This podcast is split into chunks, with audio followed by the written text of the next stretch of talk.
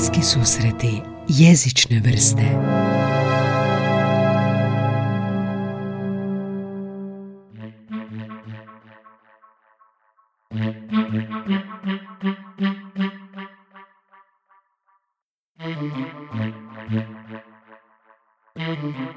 Ja se u biti zapravo baš ne bavim kaznim, e, radim u uredu koji radi građansko pravo, zapravo ovoga, ovo civilno, mislim trgovačko, ovoga, tržišno natjecanje, znači zapravo sve osim kaznenog radimo.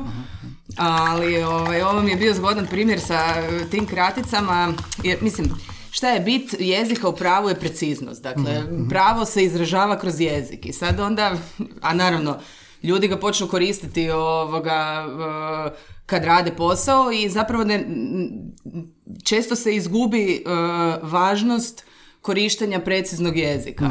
I onda su nam dali primjer ovoga, bili, recimo, evo, ne znam, imate nekakve dokaze, policijsko izvješće koje se sad ocjenjuje u kaznenom postupku i sad piše lijepo tamo, Ošt je udario okr. Ošt. Da, ošt točka, to je oštećenik, Aha. okr točka, to je okrivljenik, znači na prvi pogled čini se sve jasno. Ali sad sudac dobije taj dokaz ispred sebe i može ga pročitati na dva načina. Može pisati oštećenika je udario okrivljenik, a isto tako može pisati oštećenik je udario okrivljenika. Dakle, to su dvije upravo suprotne stvari unutar ovoga jedne rečenice. Ošti je udario okara. Neko je tamo to u policijskom da. izvješću zapisao, on je činjenicu je zapisao, ona je ostala zabilježena, ali ona naprosto u dokaznom postupku više ništa ne vrijedi. Aha.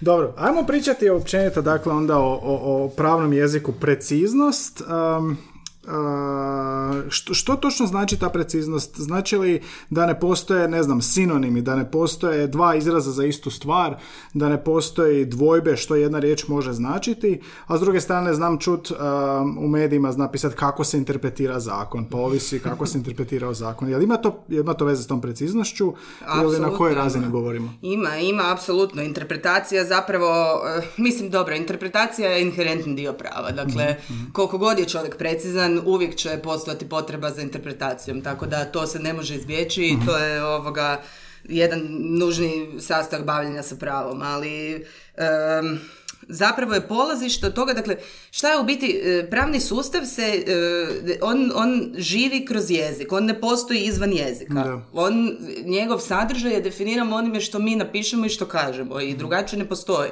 Vi u fizici, kako god vi opišete neki fizički fenomen, kad bacite jabuku, jabuka će pas na polje. Dobre, to koju god riječ iskoristite, taj se fenomen ne može promijeniti. Ali u pravu, točno ono što kažete, e, to stvara pravnu normu. I sad vi to jednom kažete, imajući na umu jedno značenje, onda prođe pet godina, prođe deset godina i to značenje interpretacije se može jako promijeniti ovisno o tome što ste vi, kako ste se vi zapravo izrazili. I mislim, taj zadatak uopće nije jednostavan. Jer vi posebno na razini zakonodavstva, znači kad uređujete društvene odnose, a i na razini ovih privatno-pravnih odnosa, recimo kad ljudi pišu ugovore, to je na neki način slično, jer vi uređujete isto neki međusobni odnos, samo na jednoj privatno-pravnoj razini, recimo između vas i mene. I sad mi tu pišemo neki ugovor koji će regulirati naše ponašanje, za nas će biti obvezujući. I sad mi moramo regulirati situacije koje tek možda mogu nastati, koje nam uopće u ovom trenutku ne padaju na pamet, niti znamo šta bi se moglo dogoditi, niti kakve bi sve okolnosti mogle nastupiti, ali moramo koristiti jezik koji će biti dovoljno precizan da ne ostavlja dvojbe, znači da nema ovih nekakvih termina koji imaju značenja em, dvojaka ili, ili koji su neodređeni, ne znam, recimo poprilično velik, značajan. Značajno. I, da, značajno. Sad to značajno u jednom trenutku čovjek to piše pa mu se čini jasno jer ima neku sliku pred sobom, onda prođe par mjeseci i sad dogodi se neka situacija da se recimo šteta na autu sad, jel značajno ili nije, ko, Da, znači riječ značajni gubitak ništa ne znači u pravu. Oh, tako je, to, to može, znači to čini se da je jako dobro kad neko to pročita, ako neko pretrpi značajni gubitak, e, druga strana mu je dužna nadoknaditi štetu. Super. I onda se desi neki gubitak i onda on kaže ne, ne, ne, ali ja sam dužan nadoknaditi štetu samo ako je značajan. Nije vam ovo značajni gubitak, pa stradala vam je samo prednja strana, nije to totalna šteta. Ja se dogodi da postoji u nekim starim ili ugovorima ili kroz godine da se dogodilo da je tako nešto prošlo kroz sustav i da piše tako nešto u ugovoru i onda e, dolazi e, Ročić, ne znam se Ročić se zove Je, kako već i ovoga, onda je to ta interpretacija jezika. To se stalno događa. Da. to je ovoga vrlo često i to je zapravo dio i bavljenja sa pravom. I kažem, nekad je stvar naprosto da e, možda neki termini nisu dovoljno promišljeni, a nekad vas životne situacije dovedu do potrebe da morate nešto interpretirati, jer koliko god ste vi bili promišljeni, pažljivi, koliko god precizno ste koristili jezik, dogodi se nešto, pa evo, mislim, primjer je ova pandemija. Dakle, ljudi su imali raznorazne zaštitne ugovorne odredbe. Od više sile, raskida ugovora, mogućnosti e, kada ne moraju recimo, pa, ne znam, zakupni odnosi koji su ovoga bili posebno pod povećalom sad ono u proljeće kad je bila zapravo i obustava djelatnosti pojedinih. I svi su se ti ugovori pristali recimo pred dvije, tri godine, pet, deset zakupni odnos, vi možete regulirati na deset godina. Znači mogli ste imati važeći ugovor koji je bio napisan 2012. Ko je 2012. mogao misliti da će se 2020. dogoditi pandemija, da će država obustaviti rad određenih djelatnosti i sad Naravno, to se dogodi. Prva stvar što zakupodavac i zakupnik rade, otvaraju ugovor i vidiš šta unutra piše. Da. Kako su određene okolnosti definirane? Jel ovo je viša sila? Jer to piše kao viša sila. E, pa, mislim, moj stav je zapravo ovoga, sada svakako više nije više sila. Dakle, ima nekoliko to, ono, zakon predviđa, nekoliko mora biti e, vanjski događaj, što je vanjski, mora biti nepredvidiv. Sada ove okolnosti više nisu ovoga, nepredvidive, sada jednostavno sve te nove mjere koje se događaju, zapravo ovoga, svatko može predvidjeti. E, I, mislim, više sila vas mora dovesti do nemogućnosti e, djelomično ili potpune izvršenja obveze. Znači, nije stvar da vam je otežano, za to postoji nešto drugo, jedan drugi ovoga e, pravni princip, koji je to ona klauzula rebus extantibus koja se isto tako jako ovoga puno spominjala, ali baš mora biti nemogućnost izvršenja, tako da moraju neko, ono, neki kriteriji biti zadovoljeni ovoga, da bi se moglo raditi u više sile. Ok, ajmo malo s glupim pitanjima. Um, dapače. e, ja sad recimo želim nešto prodati ili želim kupoprodajni ugovor ili nešto napisati što pravnik mora pregledati i ovjeriti. A, što ja, zašto ja ne mogu napisati ugovor? Što pravnik mora provjeriti nakon što ja napišem taj neki ugovor? Možete? Pa mogu, da. Ali neko će ga morati ili ovjeriti ili, ili što fali mom jeziku, pošto nisam pravnik, a, najčešće u pogledu sklapanja tih nekih ugovora, pisanja njih, što tu treba, na što treba paziti? To je tu preciznost, jel? E, Pa mislim da je zapravo najviše stvar u tome da e, ono, ona dodana vrijednost e, pravnika kad radi na takvim ugovorima je što zapravo su oni e, naučeni, e, što treningom, što iskustvom, da predviđaju u biti što može poći po krivu. Aha. Dakle, i to svi mi odvjetnici kad radimo ugovore, e, jedna ono stalna misao koja nam se vrti po glavi je kad god pišemo neke odredbe, šta tu može poći po krivu i kako ja to već sad mogu spriječiti. Kao pokrpat rupe potencijalno. Tako je. Dakle, morate zamisliti sve neke moguće situacije koje bi se mogle izvrtiti. A to naravno ljudi, lajci, nemaju, nemaju toliko iskustva, nisu prošli, mislim, odvjetnik prođe 30 kupoprodaja, 50, 100, m, sad, ono, m, m, e, I tako to ono da- na kraju što piše za sve sporove koje se ne mogu riješiti mirovnim putem, onda ide sud, jel? A je, i Recimo. super, i što i onda će sud isto tumačiti što je pjesnik htio reći u ovoga ugovornoj odredbi. Ne znam, ljudi potpišu ugovor, napišu, e, ne znam, česta ona odredba u kupoprodajnom ugovoru kod kupoprodaje nekretnina, e, kupljeno u viđenom stanju. I u redu, misli čovjek, došao sam, pogledao sam stan, sve u redu, zašto ne bi potpisao kupljeno u viđenom stanju? I onda se dogodi cijeli niz šteta koje se uoče jednom kad se čovjek useli, jer naravno u prvom pregledu stana ovoga ne možete sve uočiti. I onda se postavlja pitanje jesam li ja to mogao vidjeti. E, a onda, bi, onda kako ću ja sada... Da, e, mislim, sad tu nije pitanje je kupljeno u viđenom stanju jasno što znači. Netko Mhm. nije zapravo razmišljao koja je posljedica činjenice da je na to pristao. Mhm. Da je pristao da to, to tako... I kako se taj, ta stavka može preciznije izraziti u ugovoru? Ili potkrijepiti to što može poći po krivu, kao recimo ovo, Mhm. što se može u ugovoru onda napraviti da to viđeno bude preciznije? Se može šta? Pa mislim, bude? može, naravno, vi imate cijeli niz sad ovoga e, mehanizama kojima se opisuje. Dakle, vi, u biti kad se kaže kupljeno u viđenom stanju, onda se e, misli na to da se zapravo ovi vidljivi nedostaci, e, da kupac pristaje na njih na neki način, da dakle prodavatelj ne odgovara. Znači, nekakve rupe u zidovima, ovoga, nešto što vi možete vidjeti uobičajenim pregledom. Dakle, e, sad vi možete to dodatno detaljnije razraditi. ne znam, e, ukoliko se nedostaci, e, ipak bi, ukoliko je za pojedine nedostatke bio potreban temeljit pregled, ukoliko je druga strana, dobro, to ima i neke zakonske odredbe koje to reguliraju, ako je druga strana znala pa namjerno prešutila, onda će ipak ovoga odgovarati za te nedostatke. Pa onda e, koliko dugo recimo e, traje ta odgovornost, koliko vi imate vremena da nekom nešto javite, e, pa što on mora napraviti po tom pitanju i tako dalje. Sa cijeli niz onda zapravo ide, ide odredbi kojima se može ovoga, regulirati taj odnos, recimo, odgovornosti za štetu. Mhm. Jel svaki taj kupoprodajni ugovor više manje sličan onda ili a, je svaki pojedinačni zaseban izazov u kojem ne postoji a, tako reći špranca ili ono što očekujemo da ćemo uvijek stavljati a, i što su te neke cake ili te neki detalji iz vašeg iskustva da onako baš um, jezično gledano mora biti što preciznije. Pa, mislim, ono što sigurno mora biti izrazito precizno je opis nekretnine, jer vam je to preduvjet da se upišu u zemljišne knjige. Znači, zemljišne knjige su izrazito formalne, a vi uopće vama ne dolazi do prenosa vlasništva dok vi ne upišete e, svoju nekretninu u zemljišne knjige. Znači, mi smo mogli sklopiti kupoprodajni ugovor, vi ste sve legalno kupili, platili cijenu, imate ugovor, ali niste upisali, vi niste vlasnik. Treća osoba može sjesti na nekretninu i možete sve izgubiti u sekundi. E, Sve ste platili, sve ste dogovorili, imate super ugovor, najbolji na svijetu, ono bulletproof.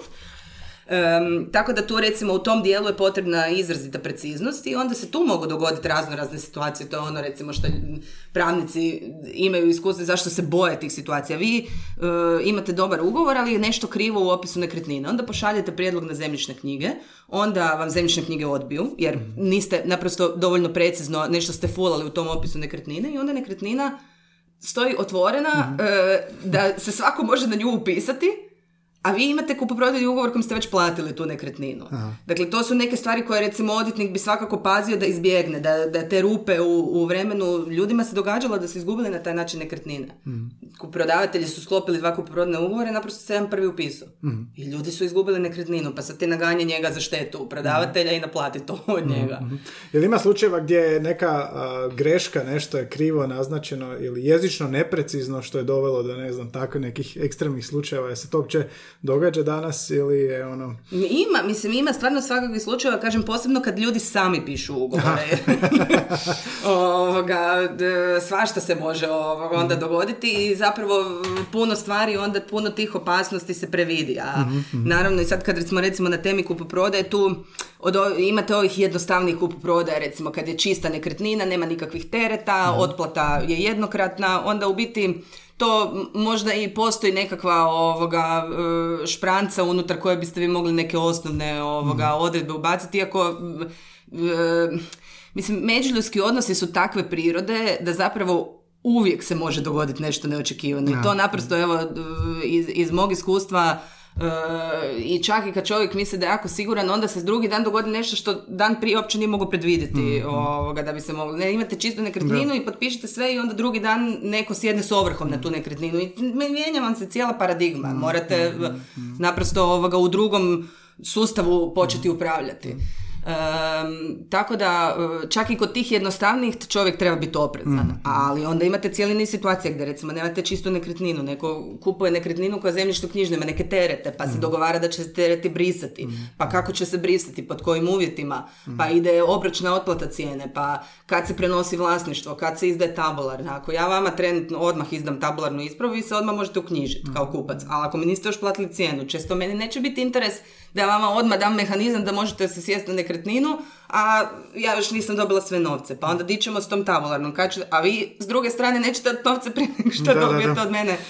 Um, ok, e, e, često smo sad rekli precizno, precizno. Ja bih volio to svesti vrlo na ono razinu rečenice. Prosječna rečenica koju mi izgovorimo ili koju novinar izgovori ili koji inženjer izgovori ovakva, um, kakva je to specifičnost pravnog jezika na razini rečenice? Ima tu nekih onako propisanih normi da, da rečenica ne smije biti dugačka ovako, ne smije biti uh, previše veznika, mora biti velikim slovom. Kako izgleda taj pravni jezik onako? Pa mislim često postoji dugačke rečenice, iako naravno e, bilo bi dobro da one nisu duge i komplicirane, jer što je nešto duže kompliciranije, to je teže naći zapravo nakon toga pravi smisao, ali nije to isključeno i naravno posebno u nekim kompliciranim recimo financijskim ugovorima, vi često ćete naići na na rečenice koje će biti, onda su, ne znam, onda se to mi dijelimo po točke recimo, pa imate jednu rečenicu koja se zapravo sastoji od deset točaka, pa onda nekako i vizualno zapravo tekst se gradi na način da bude jednostavniji za tumačiti. A kako je, e, je ono članak, stavak, točka, ali to to sad što pričamo, grananje? Da, da, dakle osnovno recimo kad se radi ugovor,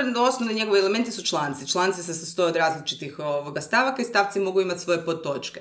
I to je isto jedna od stvari o kojoj se misli kad se rade kvalitetni ugovori, znači recimo mjesto gdje ste nešto spjestili, dakle neku temu, otvorili ste, ne znam, evo imamo neki radni ugovor i sad e, mjesto na kojem vam je smještena otpremnina e, u ugovoru, pa ćete po tome moći tumačiti, sjećam se zapravo jednog ugovora, zato sam taj primjer izabrala, zato što je bilo na jako neobičnom mjestu se bilo govorilo o otpremnini, tako da jednostavno čovjek više nije mogao protumačiti da li je to ugovorena otpremnina samo za jednu vrstu otkaza ili za svaku vrstu otkaza. A, redoslijed je bitan, Da, mhm. da, naprosto je ta, tako je bila smještena ta odredba da, da kako god je čovjek pročitao ugovor, na jedan argument je mogao ići ka tome da se misle samo na poslovno uvjetovani otkaz, a drugi argument je mogao tvrditi ne, ne, to je otpremnina općenito bez obzira na to ovoga, o kojoj mhm. vrsti otkaza se radi. A kakav je onda redoslijed ako uzmemo tip šta je to, kubo prodaje? Ne. Ne, ovo je bio radno pravni ugovor, znači ugovor o radu. Ugovor o radu? Poslodavac i zaposlenik. Jel imate, znači postoji propisano što, što ide u u kojim redom ugovoru? Mislim, to nije propisano. To je, to je stvar uh, kvalitete rada, kako bih rekla. Dakle, to je stvar promišljanja. Pravo mora biti logično. Mhm. Ima pravnika koji se možda ne slažu nužno s time i više su ovoga ovako uh, tehnokratski uh, nastrojeni, ali ja sam izraziti pobornik logike u pravu. Mhm. I u tom smislu onda mislim da su to neke ono logičke zadatosti koje vam moraju zapravo onda na kraju e, e, taj ugovor kad ga vi primjenjujete na, na konkretan društveni odnos, neki koji se pojavi, vam moraju se logično primjenjivati. Mhm. Ne znam, evo bila je isto neka, e, bila je odredba jedna da putni troškovi radnika. Mhm. I ovoga, odredba, otprilike sad neću vjerojatno dobro citirati, ali nekako je išla da radnik ima pravo na putne troškove E, za obrazovanje kad se obrazovanje provodi izvan sjedišta poslodavca i njegovih organizacijskih jedinica. Dobro. I to sad zvuči super, sve je rečeno. Meni zvuči dobro. da, sve je rečeno, ali zapravo ništa nije rečeno. Jer onda vi gledate što to znači kad se provodi obrazovanje izvan sjedišta poslodavca. Znači, poslodavac ima sjedište u Zagrebu, recimo, a radnik radi u Rijeci, u njegove poslovne jedinice. I sad on ide iz Rijeke u Zagreb. To ne potpada pod tu odredbu. Znači, zato što radnik ide u sjedište, ne ide izvan sjedišta. Ispada da on nema pravo na putne troškove, što nema nikakvog smisla od putuje iz Rijeke u Zagreb. A neko ko putuje iz Rijeke u, ne znam, Novi Vinodolski, dakle, puno kraćim putima, zato što u Novom Vinodolskom nije sjedište poslodavca, on bi imao pravo na te putne troškove. I onda dodaju još te organizacijske jedinice, koje onda na isti način samo ovoga dodatno Jer kod pravnika će čovjek zapravo onda dobiti tu informaciju da ovo nije dovoljno Tako kad bi se konzultirao, jel? Tako je, mhm. jer to na, vi kad pročitate ugovor, papir trpi svašta i vi to napišete, potpišete, izgleda jako lijepo. Da. izgleda jako lijepo, izgleda kao da ste sve riješili. I onda vam se ta situacija otvori, onda ste vi poslodavac recimo, ili ste radnik s druge strane koji misli da će dobiti pravo na putne troškove i onda on otputuje u rijeku, vrati se iz rijeke, potrošio je, ne znam, 300 e, kuna benzina, cestarine, e, sve živo i onda se traži put i odjednom e, nema. Mhm. Jer je svako ovaj logično mislio da naravno da kad ide negdje mhm. drugdje da ima pravo na putne troškove i da je tako nešto regulirano ugovorom. A je li, a ko piše te radne ugovore radu? A, jel se konzultira s pravnom službom? A ima, mislim, to vam ovisi o poslodavcima, o radnicima. Ne mora to proći odvjetnički pravni vrlo često prolazi, neki neće to, mislim, to je zaista individualna mm, odluka. Ja mm. naravno bih uvijek savjetovala ovoga da... Radnicima da, da sami provere sa e, Pa i za radnika isto je, mislim, to je stvarno bitno, mm. jer e, radni odnos je, e, regulira zapravo veliki dio vašeg života. života dakle, je jako vama bitno kakvi su ovoga uvjeti. Ljudi se često znaju iznenaditi kad, ne znam, dođe do situacije da mora dati ili dobiti otkaz, pa onda vidi uvjete, pa ne znam, ugovorne zabrane natjecanja, pa kako sad ja nisam uopće znao da ja ne smijem se zaposliti na istim poslovima, sve piše u ugovoru, mhm. tako da, ovoga, mislim, to je sigurno važno. To je uvijek nekako vaganje od ljudi važu ono cost benefit sad koliko investirati, a ako ne investiraš uvijek je rizik te nesigurnosti. mm A, što se tiče da se vratimo ove rečenice, čisto me to zanima. Um, e, e, rekli smo ovi pridjevi značajni da su naj, najnesigurniji na neki način. Da, ja, precizni. ja ih ne volim. Znači, hoće, hoće u rečenici biti doslovno, trebalo bi biti čisti, onako okrivljeni jezik, subjekt, prikat, objekt, tužitelj, tuženik, e, okrivljenik, radnja, znači dvije osobe i radnja, i ima li tu više aktiva ili pasiva, kako to izgledaju te rečenice? Pa vi često recimo jedan od mehanizama kako se kako, vi neke, neke vrste općih ono, pridjeva morate koristiti, naprosto jezik ih traži. Dobro, koji je dobar, koji, koji su ok? Nije sad stvar, tu nema dobrog i lošeg. Nema. Stvari kako vi sastavite ugovor, kako, e, recimo, jedan od mehanizama, to sam htjela reći, je one definicije na početku koje se često znaju naći u ugovorima.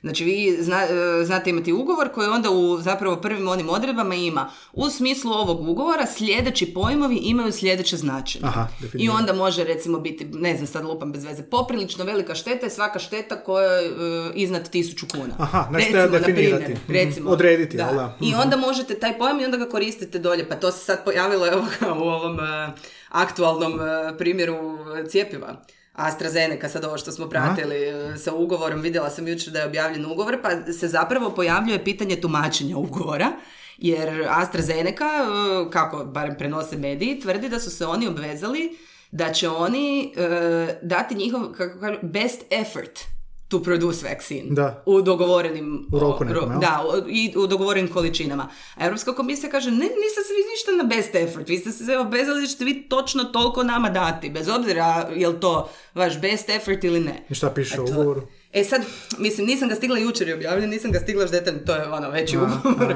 Ovoga, e, spominje se termin best effort i zato sam se sjetila, vidjela sam da imaju, znači on je opisan na početku. E, Definiranje, jel? da, definiran je kao što točno znači best effort i vidjela sam da se zapravo spominje u ovom dijelu, znači nije kompletno AstraZeneca izašla ovoga sa tim terminom iz ničega, ali sad evo to je opet pitanje interpretacije ugovora. Trebali biste vidjeti ugovor o cjelini, točno kakav je sadržaj rečenice, što zapravo oni traže, što bi taj best effort bio, da li ovo ponašanje koje se dogodilo odgovara onda toj definiciji i to je onda zapravo proces koji pravnici i, suci i odvjetnici ovoga rade kada analiziraju ugovor i kad, znači kad primjenjuju to što piše na neku životnu situaciju koja se dogodi. To je dobar primjer, da. Znači, ako se definira, onda ni jedna riječ zapravo nije neprecizna. Ako se definira da je nešto dobro dobro ovako. Da, je nešto dobro ovako. I to se radi na početku ugovora. Da, da. Mm, dobro, ok, znači preciznost i definicija preciznosti. A, što se tiče nekog aktiva i pasiva ili a, kad bi ja napisao neku rečenicu po svom ne, nestručnom znanju u nekom ugovoru, šta najčešće se izbacuje ili dodaje na razini rečenice? Šta je to najčešće? Uh, a mislim, um, u pravilu se pazi zapravo, teško je jednu specifičnu stvar izdvojiti, znači sve u, u tom tumačenju konačnom, kad vi dobijete neki proizvod i onda gledate što on znači, sve igra ulogu. I korištenje interpunkcijskih znakova, i struktura rečenice, i e, ka- re- os- ostatak ugovora. Jer ćete vi vrlo često reći, ok, ova prva odredba je nejasna, ali iz ove sljedeće je posve jasno da zapravo je ova prva odredba trebala značiti to što ja tvrdim da znači. Ovoga, ne znam, ima recimo to sa znakovima, ima e, jedan primjer e, koji sam nedavno, da, koji sam nedavno vidjela, znači, e, ugovorne strane e, se dogovaraju da će e, se ovaj ugovor primjenjivati na sva prava i obveze nastale nakon njegovog sklapanja.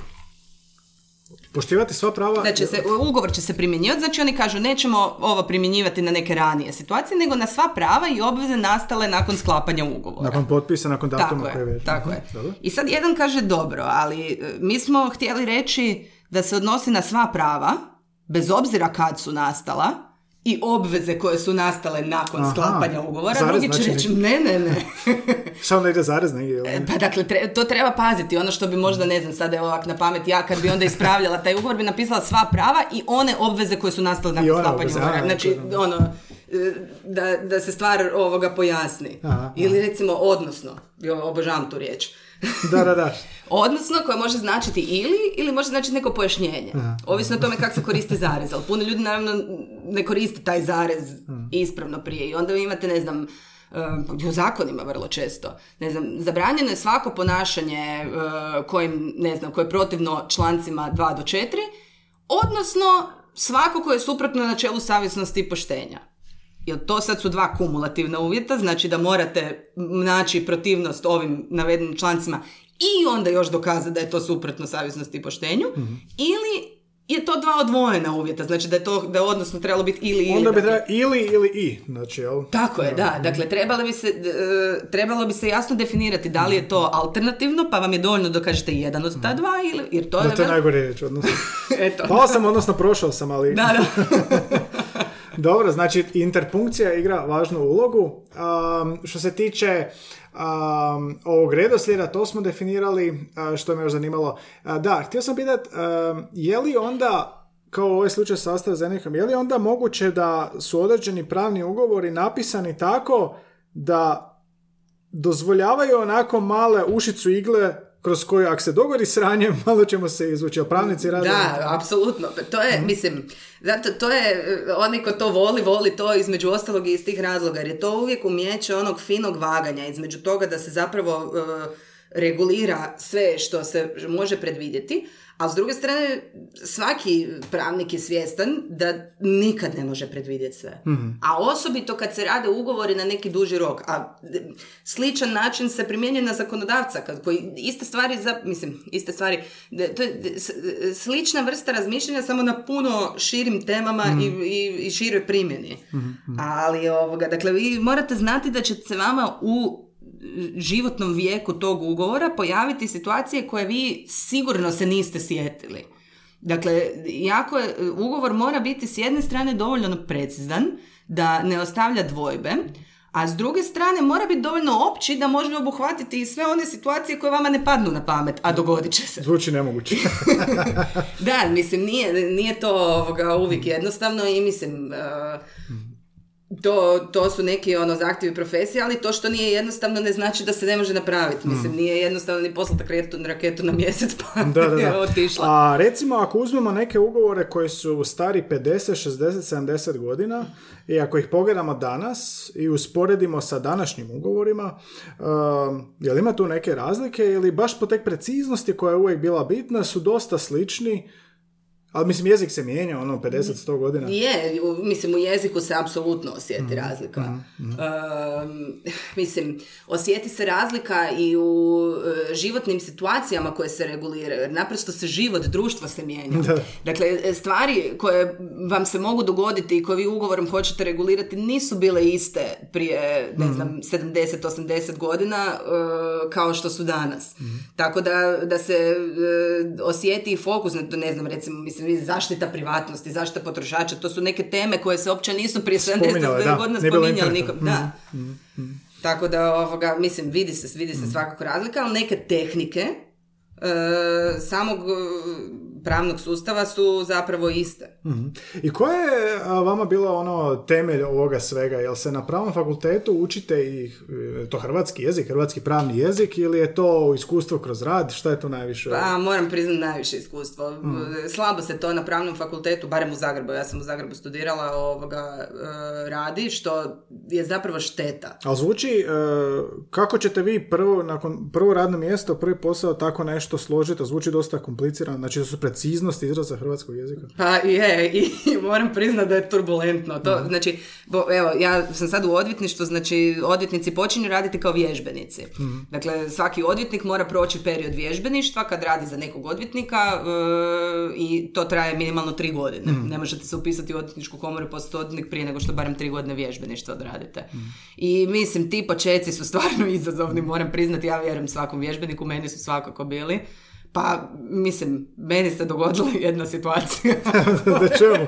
Da čemu? koje ne mogu ju zaboraviti negdje na početku, tako u prvoj ovoga godini. e, Šef, promijenila sam ured u međuvremenu, tada sam radila ovoga za jednog odvjetnika i šef mi je zadao nekakav ugovor o građenju, da se stavim neke parametre mi je on poslao i da sutra ujutro će on to pogledati. I na kraju, ono, na izlazu iz e, ureda mi je samo viknuo, nemoj zaboraviti na zaštitare.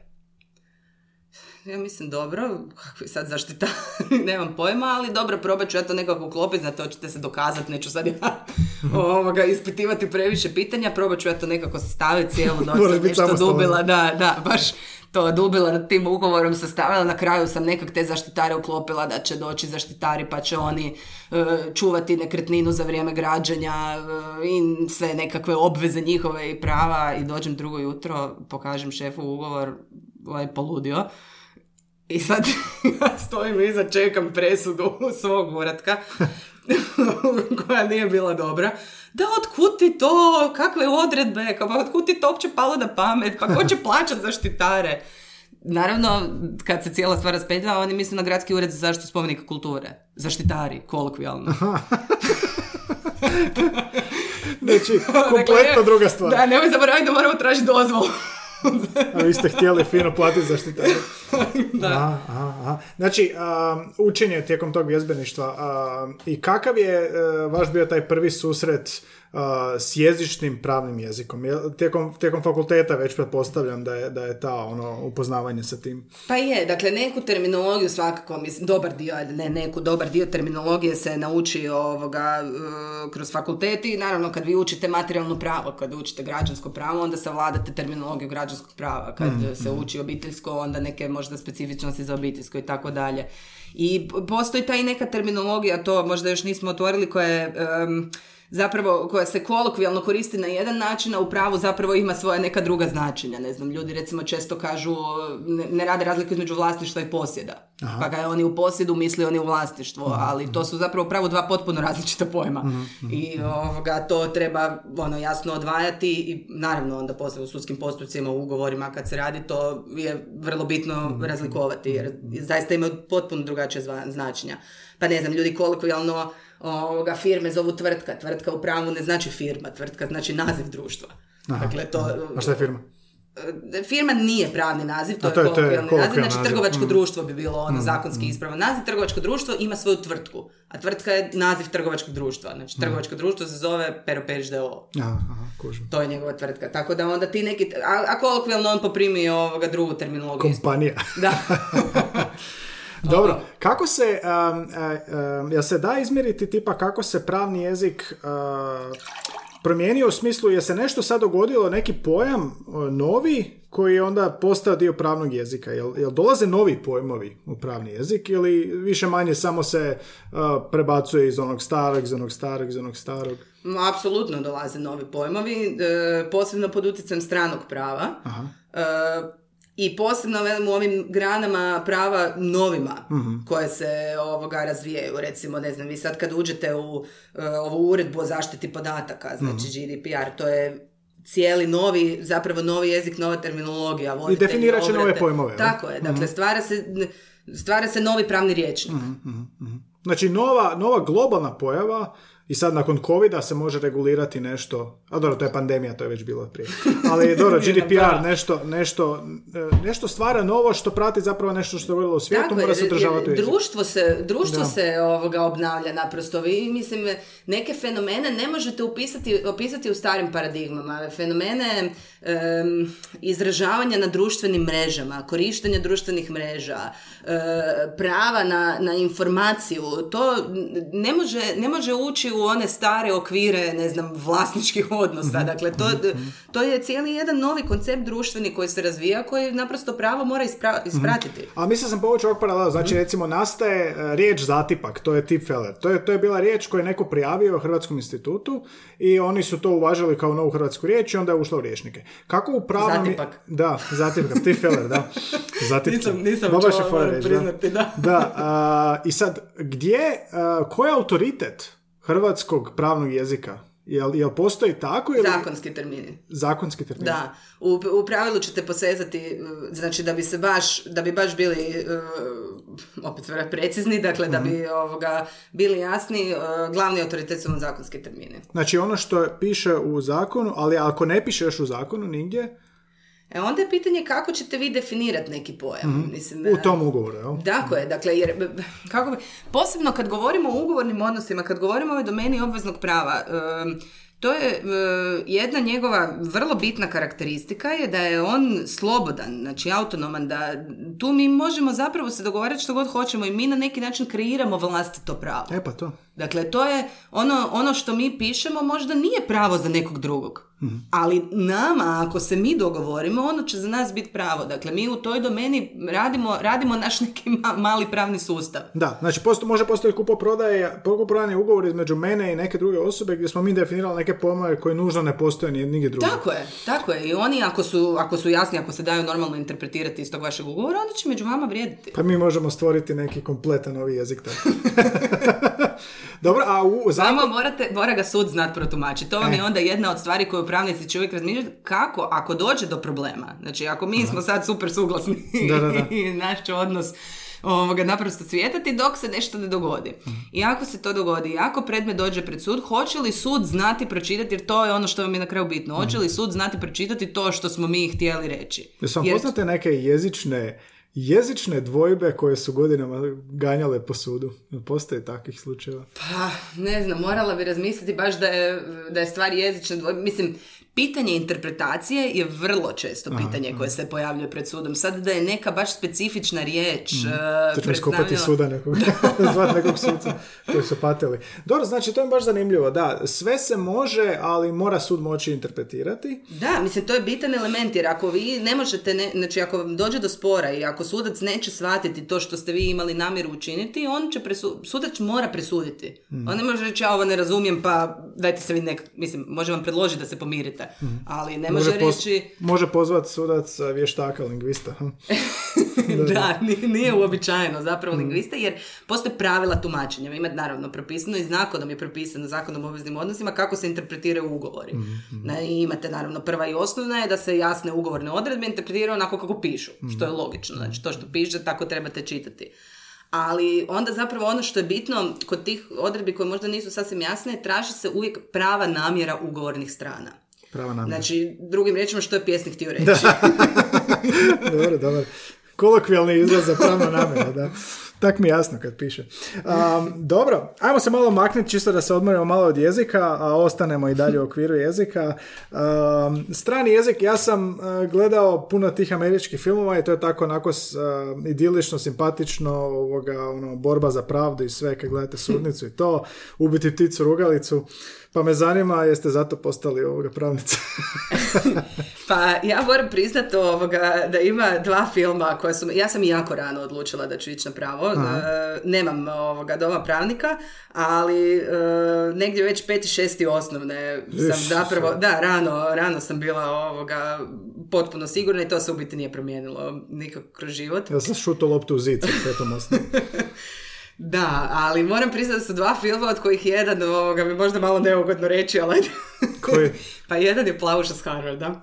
To sam pogledala dobro, negdje, dobro, ovoga, da, e, negdje u šestom osnovne i to mi je bilo fantastično kako je ona skužila tamo da ovoga, Da. na kraju da ova nije mogla čuti, Mhm. da, je, da je prala kosu pa da ne bi mogla čuti pucan, to mi se sviđalo, a drugi je bio ovaj Few Good.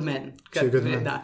To je, mislim, kultni film koji sam obožavala već tada i danas pogledala sam ga sigurno 30 puta. Znači utječe, jel da to? E sad, kako je, da. a, da nastavimo odmah s tim, kako je, um, koliko su slični uh, engleski i hrvatski u tom pogledu? Je, vrijede li tu isti principi kao što sve što smo danas pričali? Ha, mislim, kako u kojem pogledu?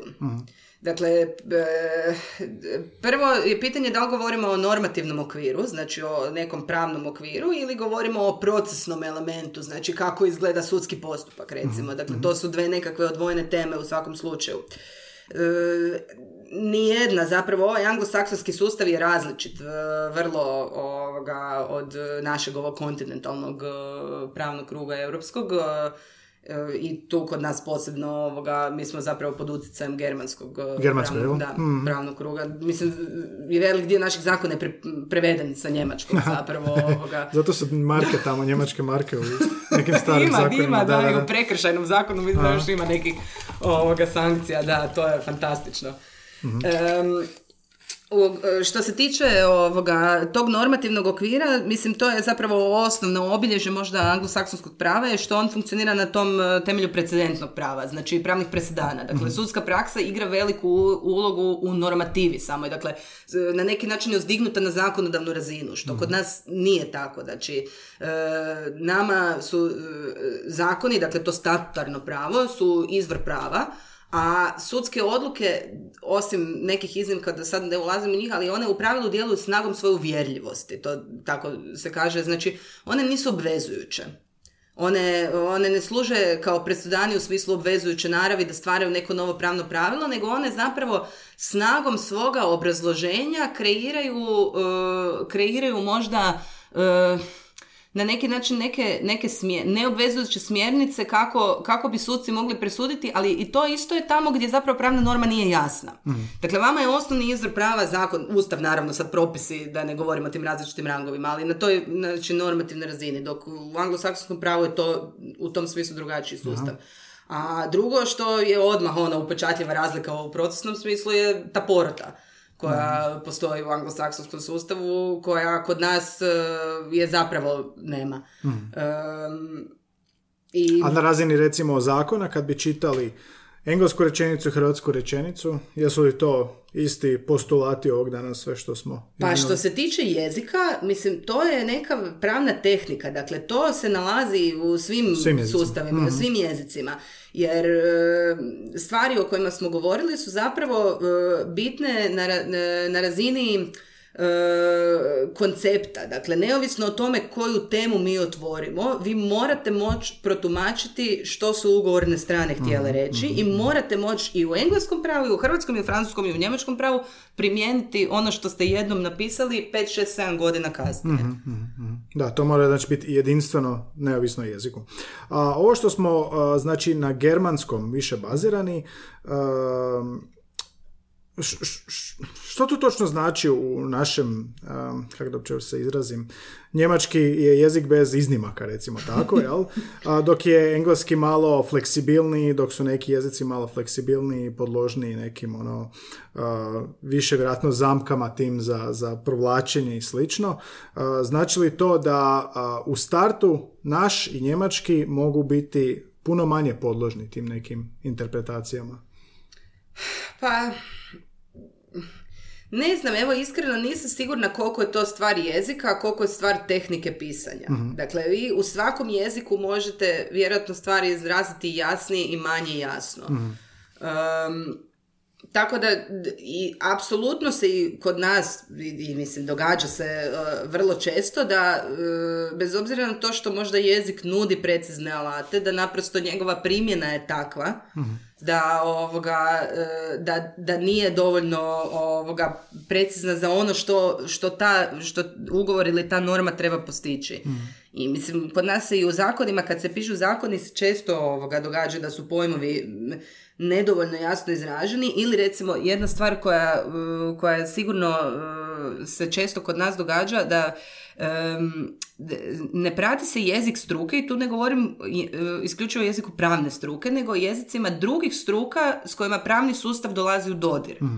Znači i kad radite građevinske propise, to je na razini zakona spada u pravni sustav, ali vi mhm. morate poznavati jako dobro građevinsku terminologiju mhm.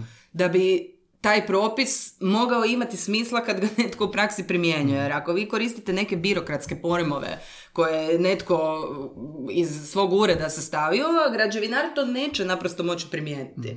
Znači li to da pri pisanju takvog ugovora vi trebate imati savjetnika iz građevine ili neko, neko treba skroz Apsolutno morate razumjeti područje o kojem pišete. Mhm, da. Mhm, mhm. da. Ili, ili biti jako verzirani u tome, znači da već imate veliko iskustvo ili apsolutno uh, se konzultirati sa stručnom literaturom, savjetnicima. Morate razumjeti područje o kojem pišete. Ok. nešto smo ranije razgovarali. Pravo Europske unije je izazov prevođenja na 24 službena jezika. što je tu točno izazov? Ako je pravni jezik pravni jezik, ako je neovisno neovisno o kojem se jeziku radi, ako znamo koje su postulati, ako znamo kakav to jezik mora biti, kakvi su to izazovi kod prevođenja? Govorimo o Europskoj uniji. mm Pa mislim vi na razini europskog prava kad se kreira dakle Europska unija, Europska komisija donosi određene recimo predlaže e, direktivu ili neku uredbu e, koja regulira određeno pravno pitanje i sad vi to morate prevesti na 24 službena jezika. Mhm. E sad, vi najbolje znate da zapravo jezici imaju neke svoje prirodne zakonitosti. Različiti jezici imaju različite zakonitosti, različite sintakse, mhm. različite načine izražavanja. Um, tako da e, to zaista nije jednostavno pretočiti jednu misao da bude jednako precizna i učinkovita Da. Na svakom jeziku i tu se često događaju ovoga, čak i greške u prijevodu, naprosto da se izostavi riječ. Mislim, dogodi se doslovno, kako ste rekli, zatipak Da, da, da, da. na jednom jeziku, E, a, a često je to u biti izazov. E, ja znam, konkretno sam se bavila jako dugo sa jednom odredbom, dobro, to nije iz domene Europske unije, ali prijevod, pa je ista zapravo tema, jedna odredba stečenog zakona koja je kod nas doslovno prevedena sa njemačkog, ali je toliko doslovno prevedena da ona uopće ne odgovara hrvatskom je, hrvatskoj jezičnoj kulturi. Da, i da. vi ne morate uopće to pročitati. To nije... tako jezična konstrukcija nije razumljiva hrvatskom čitatelju. To u njemačkom, kad pročitate na njemačkom ima smisla, ali u hrvatskom naprosto ne, ne može se shvatiti uopće ono od kojeg subjekta i predikata Da, da, da. treba krenuti. E, tako da to, to mislim stvarno, a ovdje je paralelno 24 jezika e, i, i svi moraju biti točni, kako bi rekla, jer mislim ta primjena mora biti jednaka u svim državama.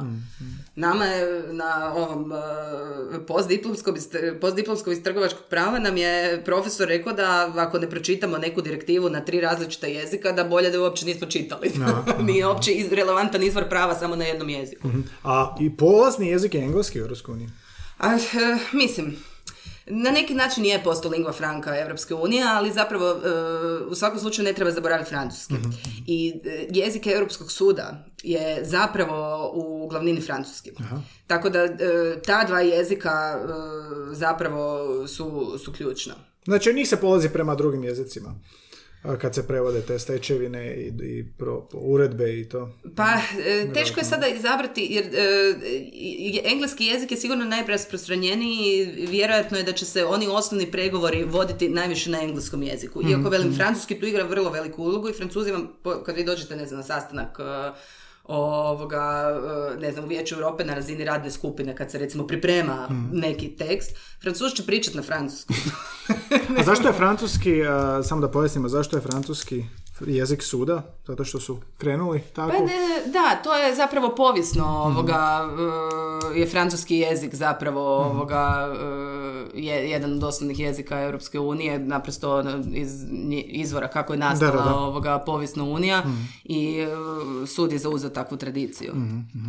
A, malo sam gledao tu biografiju vašu i ovoga pripravnik u stalnoj misiji Republike E, Hrvatske pa pri zato UN-u. sam, zato sam rekla da francuzi pričaju na Da, da, da. francuskom, točno se sjećam. Kako je to iskustvo u UN-u raditi? New York 2015. Joj, e, nezaboravno.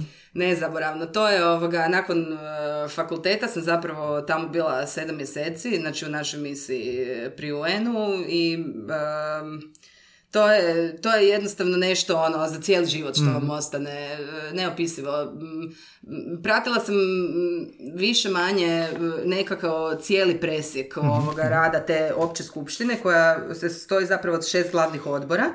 Em, jer ono, nekako sam tamo popunjavala praznine kome je trebala pomoć od ovoga, od diplomata, pa sam tako ovoga e, uskakala i pomagala.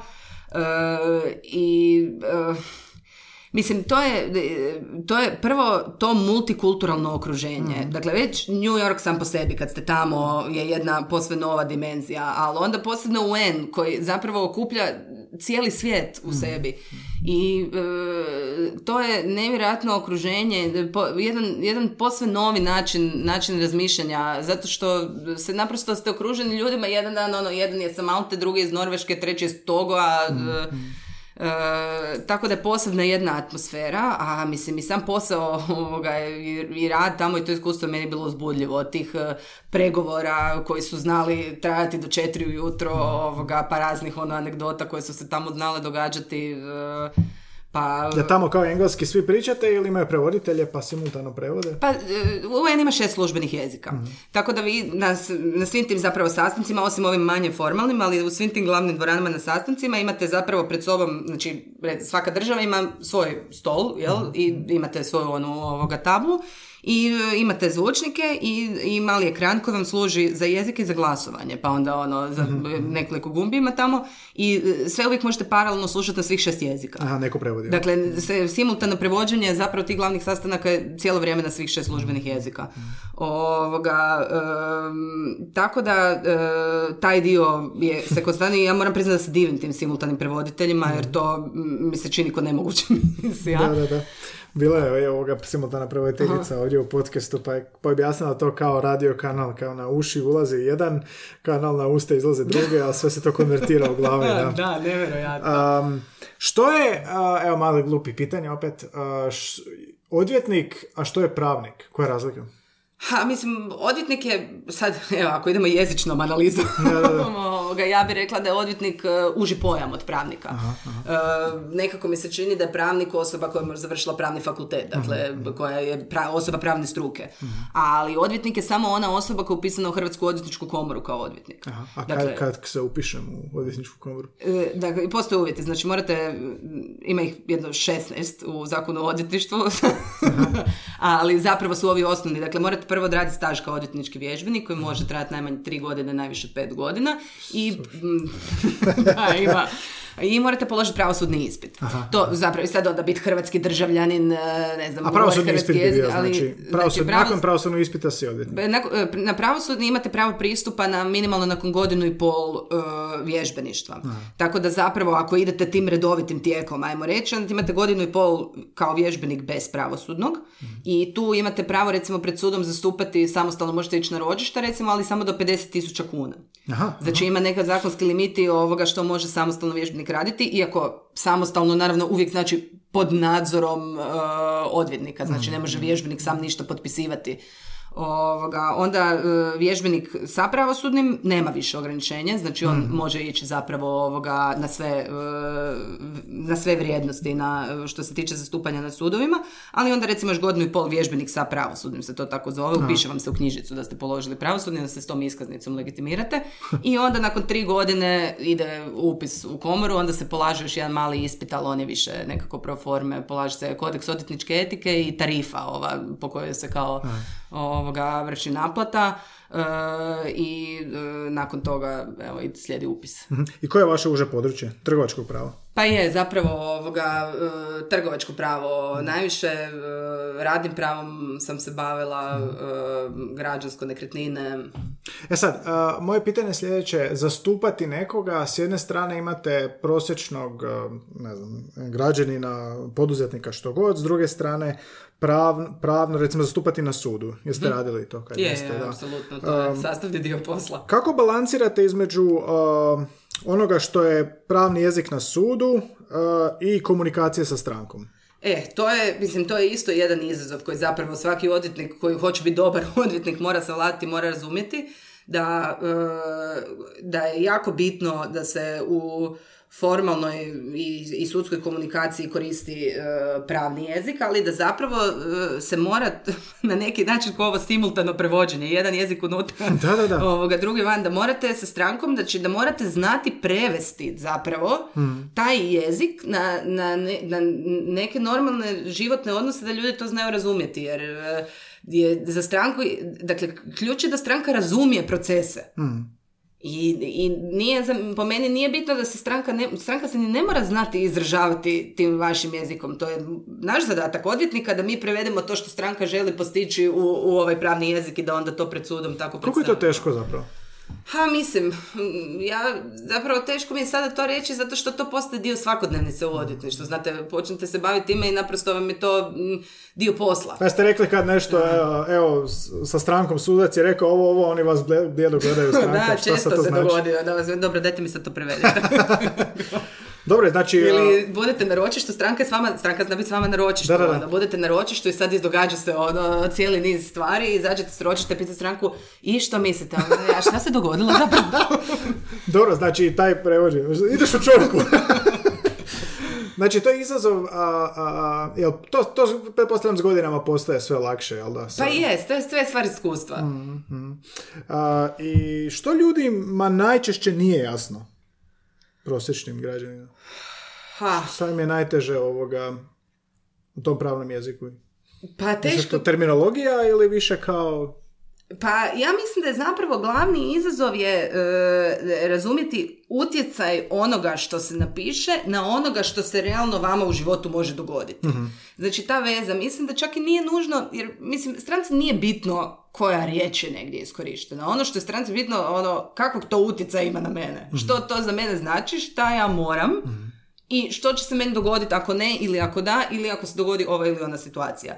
Dakle, taj zapravo prijenos konteksta na neki način um, i, i efekta.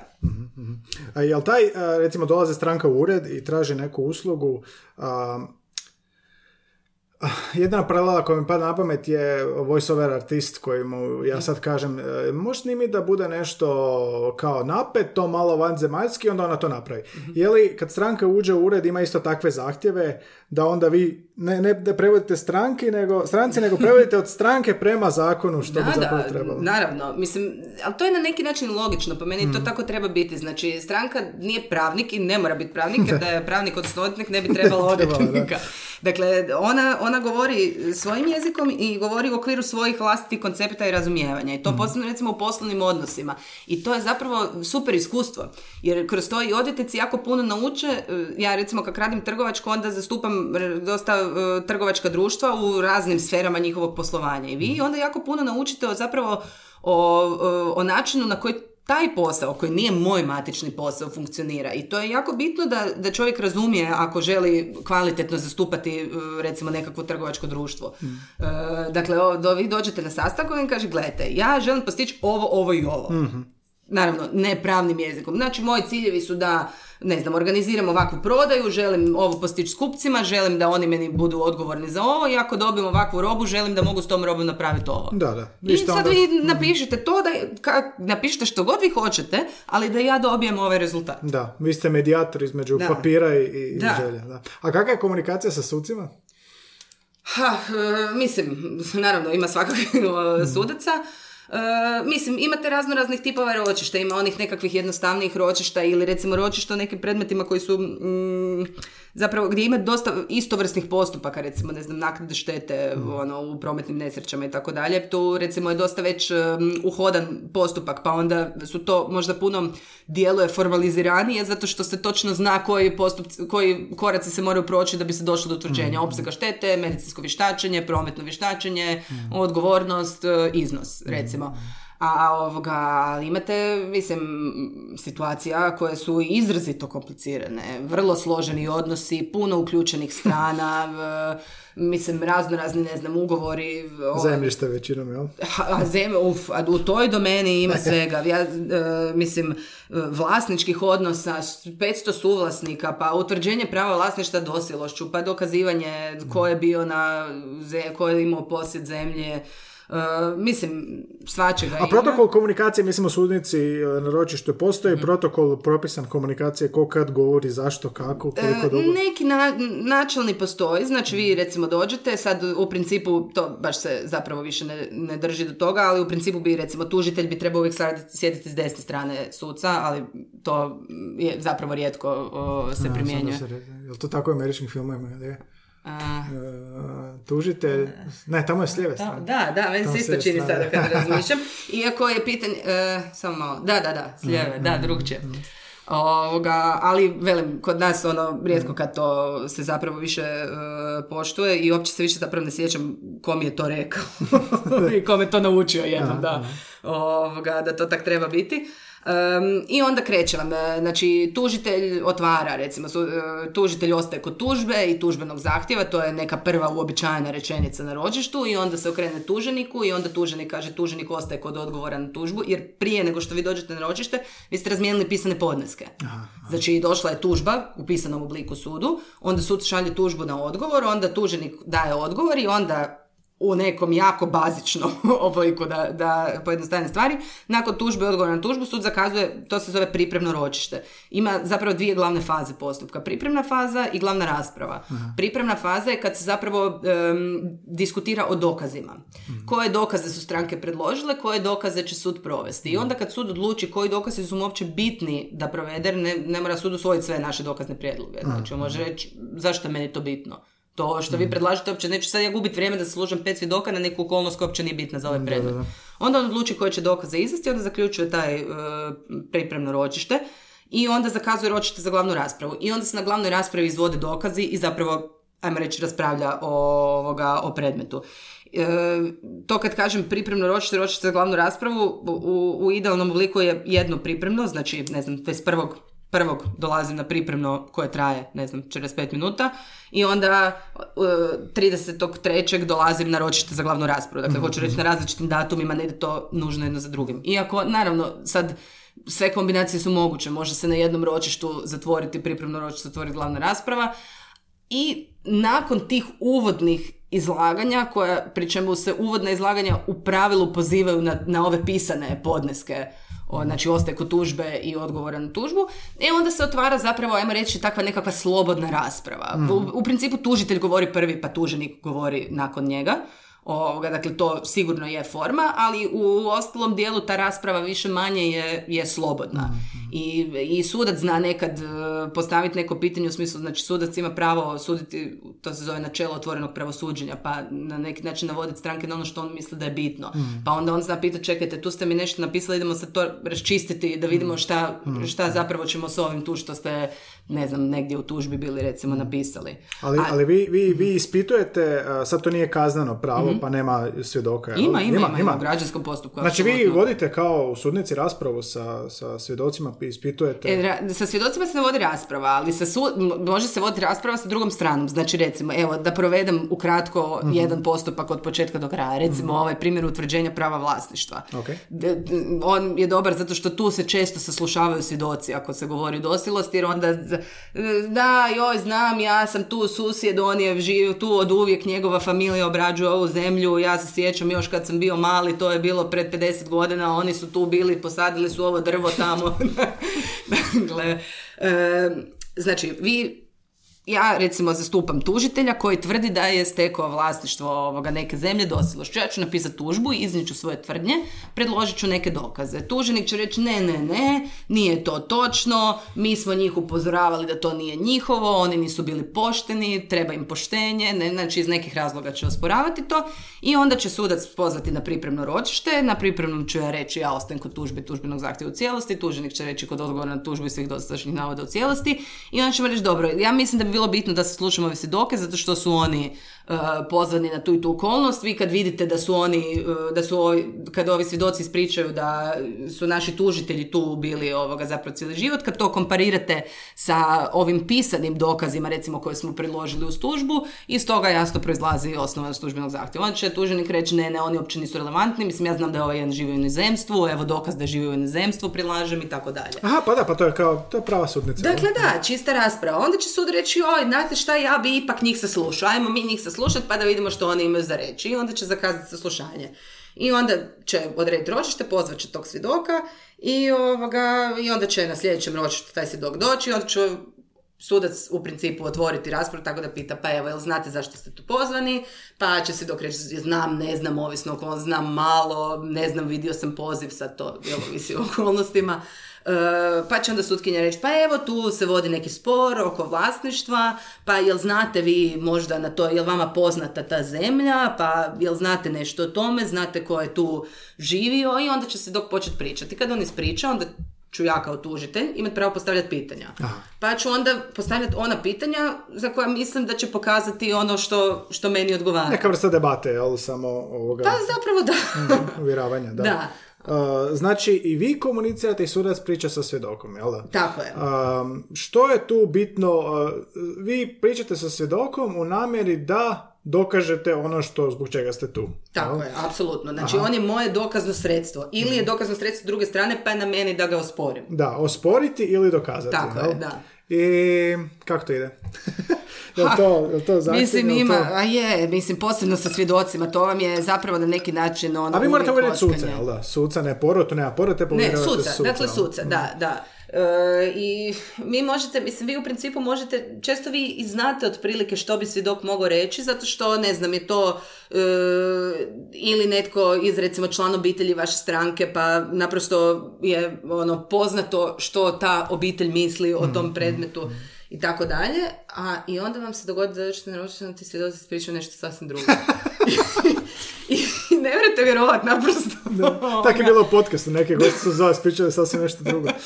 A, ali zna, znači vi postavljate pitanje, vodite raspravu u tu smjeru da onda možete reći, e, evo imam to kao dokaz. Tako je, s tim da ono što odvjetnik bi se morao, znači punomoćnik neke stranke, ograničiti samo na pitanja. I sad tu imate, znači, ne smiju biti ovoga, recimo, sugestivna pitanja, ne smijete postaviti pitanje je li točno da je tužitelj bio na tom zemljištu već 30 godina. Ja, zašto ne? Zato što je to sugestivno. Na taj način sugerirate... A kako bi to bilo nesugestivno? Nesugestivno bi bilo uh, da li vam je poznato tko je bio u posjedu zemljišta u proteklih 20 godina. Znači, morate postaviti pitanje tako da dok sam da odgovor. Ne da vi njega navedete da to što vi mislite da bi odgovor trebao biti. Aha, znači nećeš pitati jel tako da nećeš više jesti? Tako.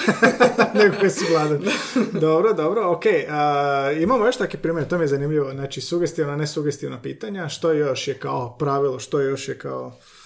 Uh, pa dakle, ne, ne smije se ono postavljati sa pitanja sa zar ne ili da, dakle, pitanja kojima navodite na, na, neki ovoga... Hoće sudac reagirati i reći navodite se. Uh, ili druga strana ili sudac. Mislim, nekad neće, to vam naravno ovisi o tome ko vam sjedi. Ko sudac, kako, da, točno, mislim, imate ono raznoraznih sudaca i raznoraznih punomoćnika.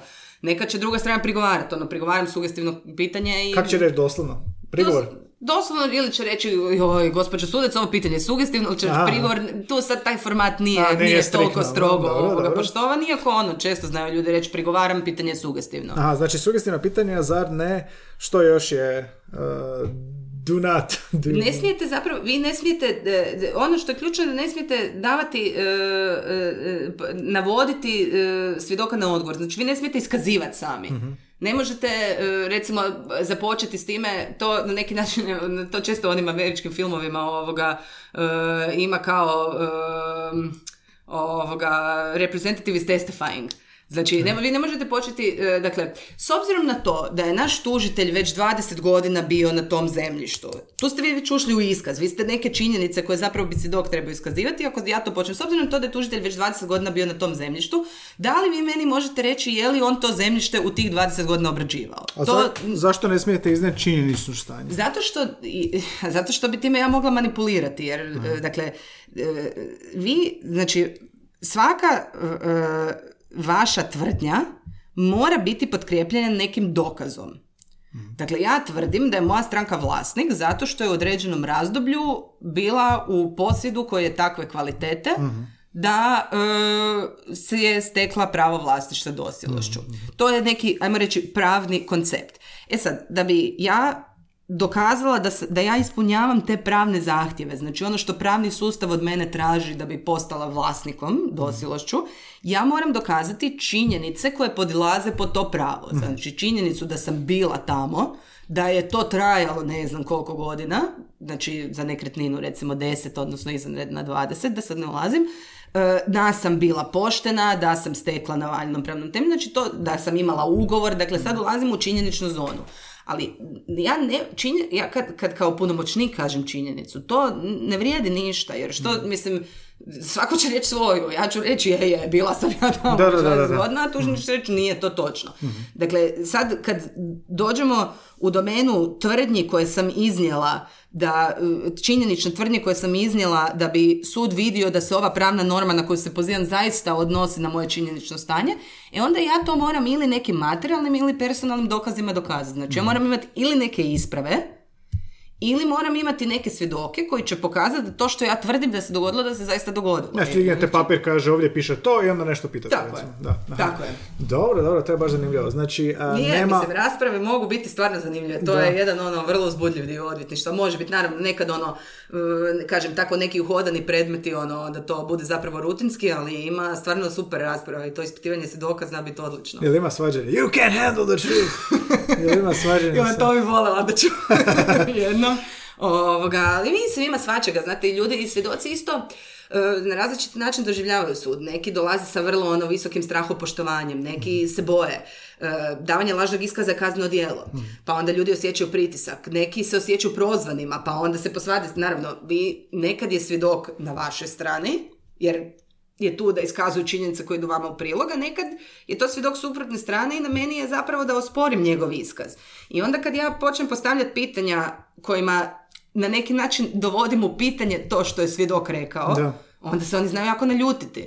Pa onda vi sumnjate u mene, šta vi hoćete reći da sam ja to krivo zapamtio, otkud vam pada na pamet da bi... e, Emocionalno e. Da, da, zapravo shvate to osobno, što, mislim, mogu razumjeti, jer ja vjerujem da nije nama taj odlazak na sud, kažem, to je dio profesije, ali vjerujem Imate da neku, zapravo nije to... neki anegdote da baš pamtite, neku raspravu.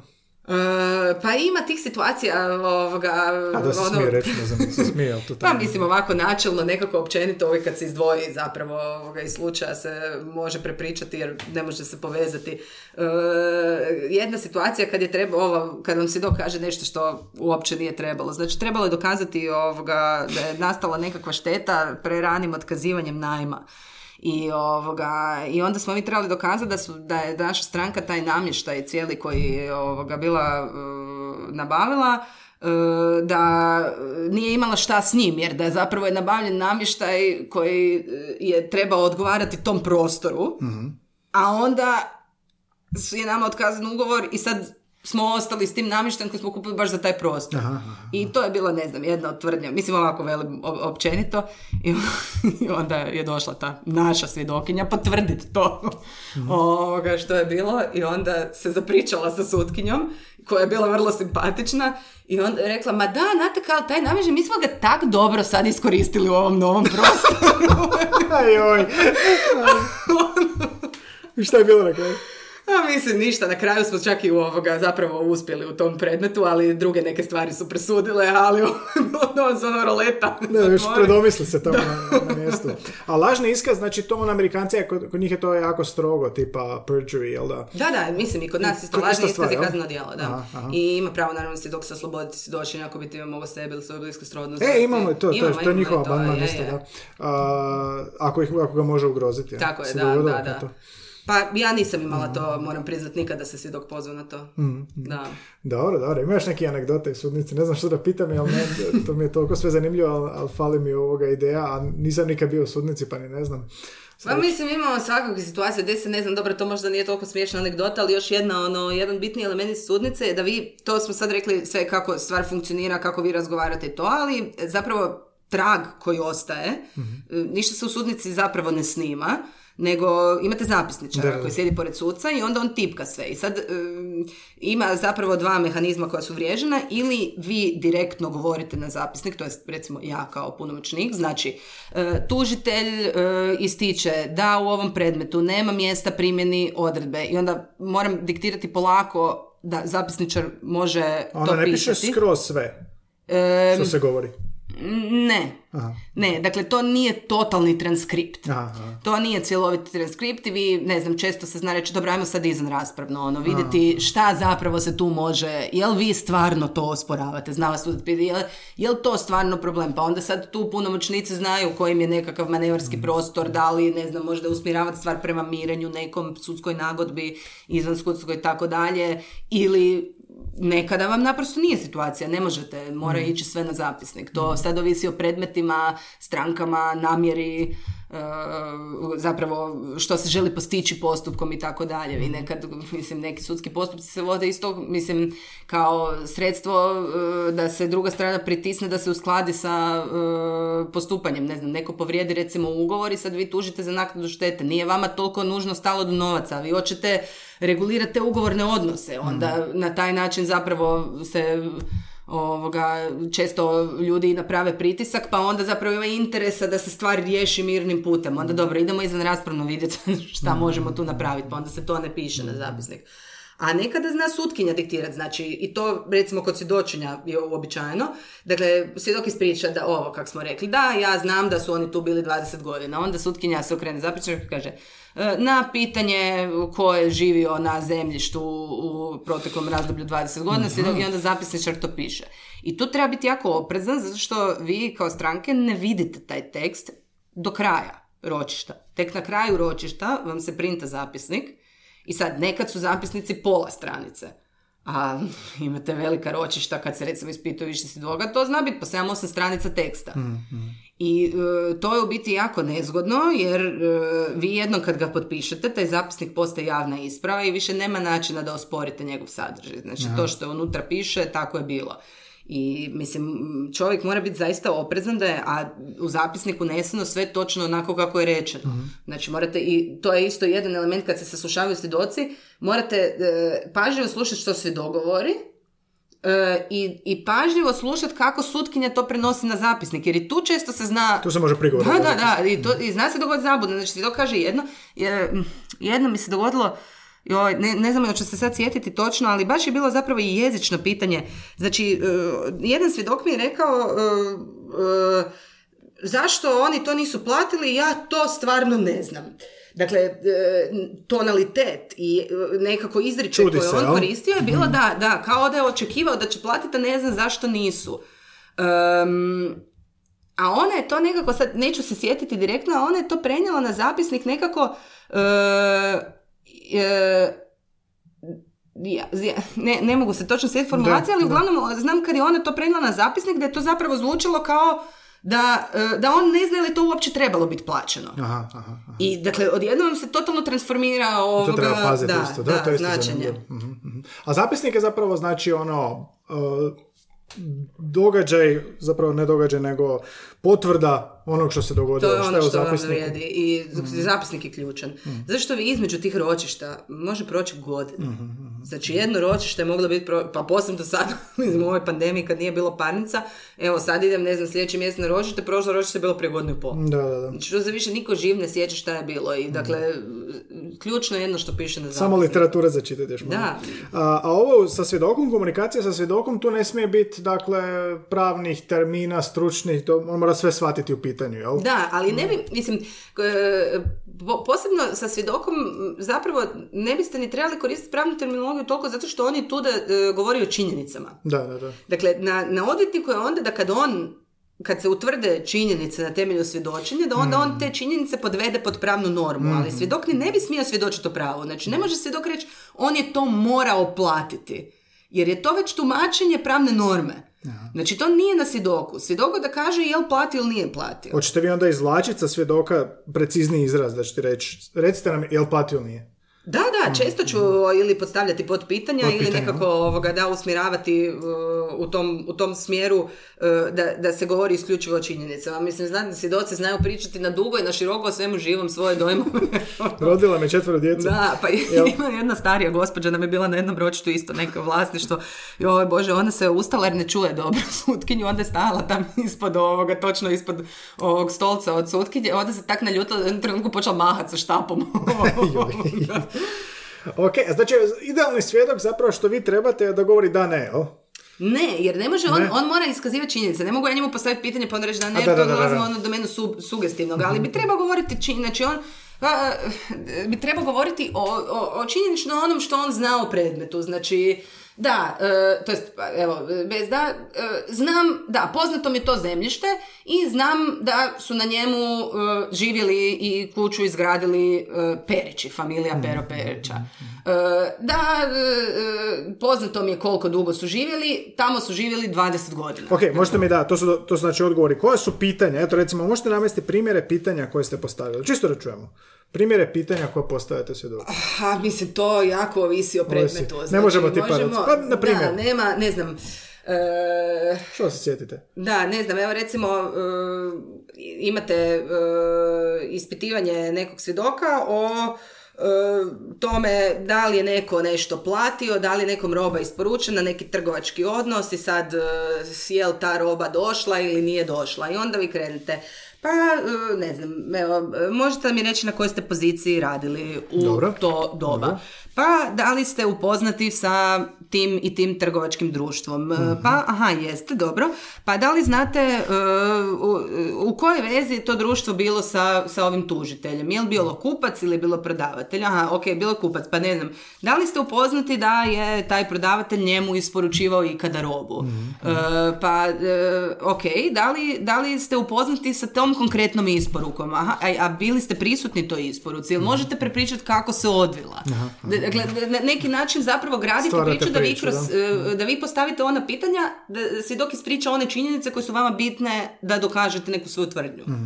Jesu to univerzalne upute za bilo koji branči prava se radi ili je kazneno pravo drugačije ili je to sve više Pa, manje? evo, ne mogu tu zapravo jako meritorno govoriti jer se ne bavim kaznenim. Ali ne, mislim, ovi Tako da, principi postavljanja da. pitanja i dolaženja do tvrdnje svjedoka. Ja, ja vjerujem da je to zapravo e, jedan univerzalni mehanizam, da je to zapravo na neki način kao neka vrsta alata, bez obzira da to koji materijal koristite, kako bi rekla. Dakle, e, to su neke... mm, neke tehnike koje su univerzalne. Da. Jer vi uvijek morate, ono što je klju, uvijek u pravu, da će to kazneno, građansko, neovisno, uvijek je pravo da vi morate određene činjenice podvesti pod neko pravo. I ne mrete, mislim, to je neki ono čak na kraju logički silogizam, ako ne znam, pravilo je da ako e, platim, dobijem kavu. Platila sam, dakle moram dobiti kavu. znači, Da, da, da, imate pravilo, imate činjenicu, imate e, zaključak koji iz toga proizlazi. I to je, o, mislim, to je zapravo bazično ono što, što i je dokazivanje u tom smislu. Znači vi imate pravnu normu koja kaže da ste vi ovlašteni na nešto što vi tvrdite sudu da možete dobiti. Onda kažete ispunjene su sve činjenice da bi vi meni dali to ovlaštenje koje mi daje pravna norma, a da su te činjenice ispunjene ja vam pokazujem kroz sljedeće dokaze. Da, da, da, kužim. Zapravo vrlo jednostavno zvuči. jo, mogu bi, mogu bi preksutra pričati. Je, bome je. A, Mislim, ja jako volim ovoga pravo i volim odvjetništvo, tako da, evo, Da. ovoga. a, jel pravni jezik onda antiteza političkom jeziku koji nastoji ne isključiti, koji nastoji ne ograditi, ne izgubiti ili ograditi se, a pravni jezik nastoji doći do srži i da nema. Jel bi onda pravni jezik bio na drugoj strani Pa spektra? je, posebno ovako kako ste opisali ovoga e, politički jezik, pri čemu evo tu već moje profesionalna deformacija odvjetništva vam dolazi do izražaja kad govorim. Dakle, vi ste rekli prav, politički jezik je ovakav i ovakav i sad sam ja vama odgovorila što je točno mehanizam pravnog sustava. Ovako kako ste vi opisali Da, da, da, politički jezik, točno sam, se, točno sam se ulovila, zapravo neočekivano. Ovoga, u tom smislu e, je antiteza, jer e, mislim, opet se vraćamo na to ono vaganje koje mora postojati u pravu, da on, on mora biti dovoljno općenit jer vi na abstraktnoj razini regulirate e, konkretne odnose. Da. I to, tu morate biti općeniti. Jer e, naprosto nema drugog načina. Kad se, mislim, čovjek se može napraviti čak i neku vježbu, e, ne znam, e, evo, vi ste profesor, pa recimo da probate sastaviti 10 pravila za učenike, 30 učenika u gimnaziji. I 10 pravila ponašanja koji će obuhvatiti sve situacije koje se mogu dogoditi u 4 godine nastave. Dobra analogija, da. E, nije to baš tako jednostavno. Da, da, da. Znači, da, da, da možete u trenutku kad se nešto dogodi, da možete svakom opravdano reći nisam ja tebi arbitrarno dao jedan, nego zato što tu lijepo piše da ako to napraviš, on će reći ne, ne, piše tako, ja nisam napravio točno onako kako tu piše, sad je to pi- ja interpretiram to drugačije, a ujedno morate dovoljno ostaviti prostora da sve situacije koje se mogu dogoditi u srednjoj školi, u- ono, u četiri razreda, da možete obuhvatiti tom ne- tim nekim pravilom. Zgodna analogija, da. Sad Da. sam vam počeo razmišljati o svom iskustvu kad sam radio gimnaziji. Jel bi se to uopće moglo u 30? A to, evo, a to, mislim, to su zakoni. A. Dakle, oni, oni uređuju društvene odnose na abstraktnoj razini, regulirajući situacije koje se još nisu dogodile. Da. Odlično. A, Sonja, hvala puno. A, jel, kak, kak zovete suce? Časni sude? Kak Pa, e, zapravo, e, moram priznati da to isto, ono, nije, nije nekako uvriježeno. E, Gospođo sudac, gospodine sudac, možda nekako najuobičajenije Aha, da se koristi. Da, nije, nije časni suda. Super. A, dobro, mislim da smo prekopali ovih sat i pol vremena jako puno. A, ne znam što mi još ostaje. Sigurno ću se sjetiti kao uvijek kad završimo epizodu. Je li ima još Da, nešto to je u- tako. u pogledu da, da vam još nešto padne na pamet da smo zaboravili spomenuti? Ne? Joj, ne znam, sad ovako svašta smo pretresli, ali velim, ova je tema sudnice do- neiscrpna zapravo, tako da, ovoga, sigurno bi bilo još materijala. A, za kraj imam jedno pitanje, evo vidite ovdje papir što piše jezik, Aha. jednako sve, sve, ljud- sve goste pitam da mi, pošto su to različite djelatnosti, ljudi se bave, imali smo pilota, svećenika, prevoditelje, lektore, sada po prvi puta i pravnicu. Evo, baš mi je drago. Pa da, i meni. I sad imam pitanje što pravnici predstavlja jezik u jednoj riječi. Um, imali smo razne odgovore, neću ih sad tu ponovno navoditi, ali kad bi morali u jednoj riječi izraziti, a u duhu svega ovoga što Da. smo pričali, što biste rekli? Da, Pa, nekako zapravo uh, kao zaključak svega ovoga što smo rekli, ja, ja bih rekla da je jezik zapravo predstavlja oživotvorenje. Oživotvorenje. Znači, pravo ne postoji izvan jezika. Znači, pravo, uh, pravo je neki, neki koncept, a misaoni koji, koji ne može, ne može e, imati e, nikakav efekt bez korištenja jezika. E, To dobro, da? da, tako da... To će biti najava rečenica za vaš Da, epizod. ajde. Dobro. Oživotvorenje, super. Ok, hoćete zapisati samo Može, ovdje može. na ovo. Um, da, baš smo prekopali ovoga dosta stvari i ne znam, nekako sam čak htio pitati je li ima nešto što Pošto je ovo jezični podcast, ljudi koji slušaju su različitih um, afiniteta, uh, obrazovanja, zvanja, uh, ne znam, od zubara do prevoditelja. E sad, um, je li ima nešto što bi onak naučili, neke termine ili možda neke izraze, dosta smo ih čuli danas, za prosječnog čovjeka koji će mu olakšati život. Pravo one on one. da, da, da, onako osnovne, osnove pravnog jezika u dvije minute. za svakog prosječnog čovjeka. Jednostavno pitanje. Da, da, da, vrlo jednostavno. E, Ili s čim će se ljudi najčešće susretu u ono prosječnom životu ovdje. Ja mislim da možda zapravo ono što je bolji savjet nego sada vaditi neke konkretne riječi je e, e, da kad se čovjek susretne sa pravnom domenom, a osobito ovo u ugovornim odnosima koje svako sudjeluje u njima ovoga, u nekom momentu svog života, da li kad adaptira stan, da li kad kupuje kuću, da li kad naručuje neku robu. Mislim, na kraju krajeva svaki kupnja u dućanu je ugovor o kupoprodaji. Em, čitati. Čitati i razmišljati.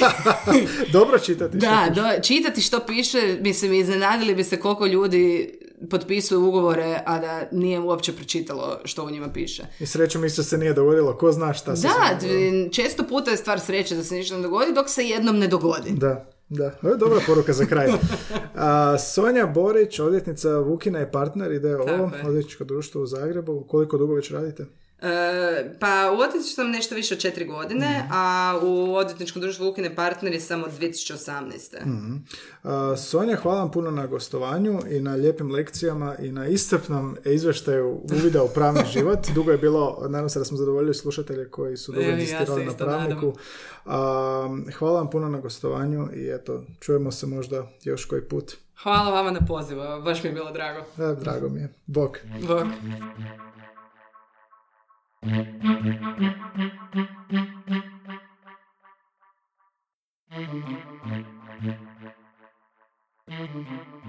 you.